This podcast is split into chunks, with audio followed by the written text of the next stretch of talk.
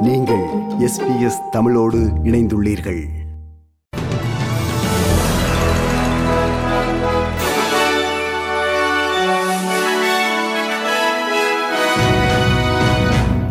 இன்று அக்டோபர் மாதம் ஒன்பதாம் தேதி. ஆஸ்திரேலிய செய்திகள் வாசிப்பவர் குலசேகரம் சஞ்சயன். வருமான வரி குறைப்பு குறித்த சட்டம் நாடாளுமன்றத்தில் தீர்வானது. வருடத்தில் நாற்பத்தொன்பதாயிரத்திற்கும் தொண்ணூறாயிரத்திற்கும் இடையில் சம்பளம் ஈட்டுபவர்கள் செலுத்துகின்ற வரி சுமார் ஆயிரம் டாலர்கள் வரை குறைகிறது. தொண்ணூறாயிரத்திற்கும் அதிகம் ஈட்டுபவர்கள் இரண்டாயிரத்தி ஐநூறு டாலர்கள் வரை குறைந்த வரி கட்டுவார்கள். இந்த வரி குறைப்பால் பதினோரு மில்லியனுக்கும் அதிகமானவர்கள் பலன் அடைவார்கள் என்று பிரதமர் ஸ்காட் மாரிசன் கூறினார். இந்த மாற்றங்கள் கடந்த ஜூலை முதல் நடைமுறைக்கு வருகிறது. அத்துடன் புதிய முதலீடுகளை செய்யும் வணிக நிறுவனங்கள் அதன் முழு தொகையையும் செலவாக கணக்கில் காட்ட அனுமதி வழங்கப்பட்டுள்ளது கொரோனா வைரஸால் பாதிக்கப்பட்டுள்ள பொருளாதாரத்தை மந்த நிலையிலிருந்து மீட்க இந்த வரி குறைப்புகள் உதவும் என்று பிரதமர் ஸ்காட் மாரிசன் கூறினார் This is the plan that Australians have needed. And this is the plan that has been legislated, made law in our parliament in 3 days. In just 3 days. That's how serious we are about our plan. That's how serious we are about making this real for Australians. We know they need that support now.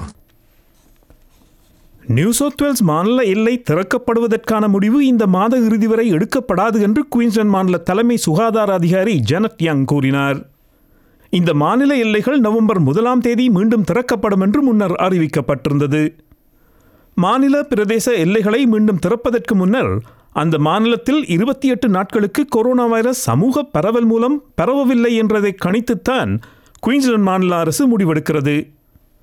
New South Wales மாநிலத்தில் சமூக பரவல் மூலம் எத்தனை பேர் தொற்றுக்கு உள்ளாகிறார்கள் என்பதை அதிகாரிகள் தொடர்ந்து உன்னிப்பாக கண்காணிப்பார்கள் என்று டாக்டர் ஜனத் யங் கூறினார் At the end of each month is when we assess what's been going on in the previous 28 days, and so we'll make that assessment then because there are a whole range of issues.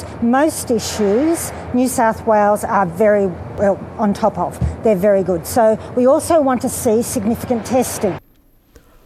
இதற்கிடையில் சமூக பரவல் மூலம் தொற்று ஏற்படுவது அதிகரித்த போதிலும் New South Wales மாநிலத்தில் COVID nineteen கட்டுப்பாடுகளை மேலும் தளர்த்த முடியுமா என்று தாம் பரிசீலிப்பதாக நியூ சவுத்வேல்ஸ் மாநில பிரீமியர் கிளாடிஸ் பெரஜிக்லியன் கூறினார் மாநிலத்தில் புதிதாக பத்து பேருக்கு தொற்று இருப்பது உறுதியாகியுள்ளது அதில் ஐந்து பேர் வெளிநாடுகளிலிருந்து திரும்பி விடுதிகளில் தனிமைப்படுத்தப்பட்டுள்ள பயணிகள் என்றும் மற்ற ஐந்து பேரும் ஏற்கனவே அறியப்பட்ட இடங்களில் தொற்று ஏற்பட்டவர்கள் என்றும் கிளாடிஸ் பெர்ஜிக்லியன் கூறினார் The advice we get from health is always evolving depending on where we are in the pandemic. And whilst uh, I'm always concerned when we have new cases of community transmission, um, it shouldn't preclude us from looking at what opportunities we have in the next few weeks. So, uh, the health experts and also, in fact, the economists are giving me, uh, and the Treasurer would be well aware of this, we're getting dual advice on where we're up to uh, and what we can uh, consider in the next few weeks. We haven't ruled out if any further easing of restrictions, um, we are considering what will happen in the next few days and beyond, and we'll base our decisions on the health advice. Victoria மாநிலத்தில் ஹோட்டல்களில் தனிமைப்படுத்தப்பட்ட செயற்பாடு தோல்வி கண்டமை குறித்த விசாரணையில் மாநில முன்னாள் சுகாதார அமைச்சர் ஜெனி மிக்ககாஸ் கூறிய கூற்றினை தான் நிராகரிப்பதாக மாநில பிரீமியர் டேனியல் ஆண்ட்ரூஸ் தெரிவித்தார். இந்த திட்டத்தில் தனியார் பாதுகாப்பு காவலர்களை பயன்படுத்துவதற்கான முடிவை எடுத்தவர் யார் என்று அவருக்கு தெரியாது என்று பிரீமியர் கூறியிருந்தார்.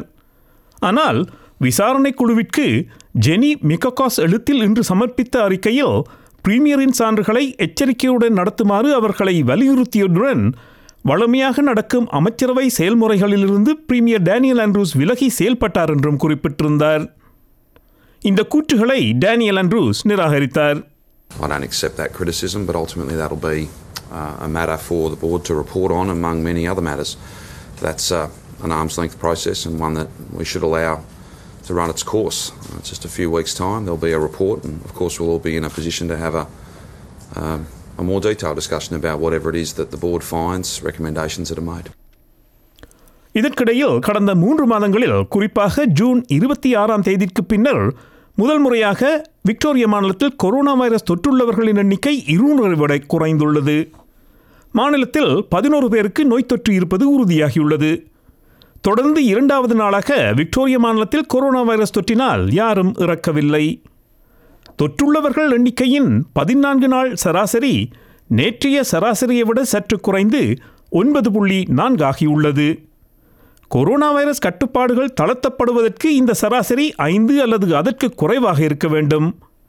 மக்கள் தொடர்ந்தும் விழிப்புடன் இருக்க வேண்டும் என்று விக்டோரிய மாநில தலைமை சுகாதார அதிகாரி பேராசிரியர் பிரெட் சட்டன் கூறினார். This could fail if people don't um, come forward for testing, uh, if people don't follow the restrictions, and if people uh, certainly don't isolate or quarantine when they when they absolutely have to.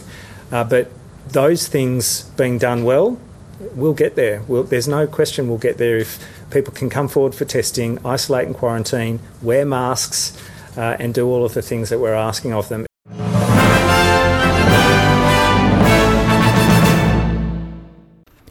இனி இன்றைய நாணய மாற்ற நிலவரம் ஒரு ஆஸ்திரேலிய dollar எழுபத்தி ஒரு அமெரிக்க சதங்கள் நூற்றி முப்பத்தி ரெண்டு இலங்கை ரூபாய் பன்னிரண்டு சதங்கள் ஐம்பத்தி ரெண்டு இந்திய ரூபாய் நாற்பத்தொன்பது காசுகள் தொன்னூற்றி ஏழு சிங்கப்பூர் சதங்கள் இரண்டு புள்ளி ஒன்பது ஏழு மலேசிய ரிங்கெட். இனி விளையாட்டு செய்தியில் ரக்பி.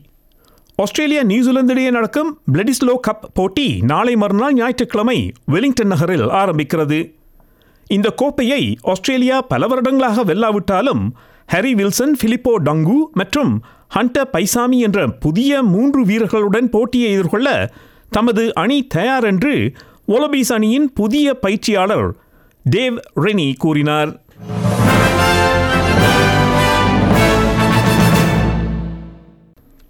செய்திகளில் இறுதியாக நாளைய வானிலை முன்னறிவித்தல். பெர்த் ஆங்காங்கே மிகமூட்டமாக இருக்கும் இருபத்தி மூன்று செல்சியஸ். அடிலைட் வெயில் அடிக்கும் இருபத்தி ஒரு செல்சியஸ்.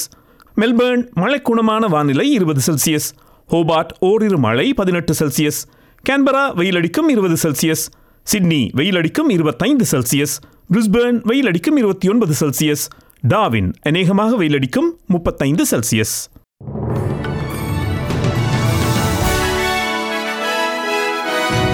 இத்துடன் செய்திகள் நிறைவு பெறுகிறது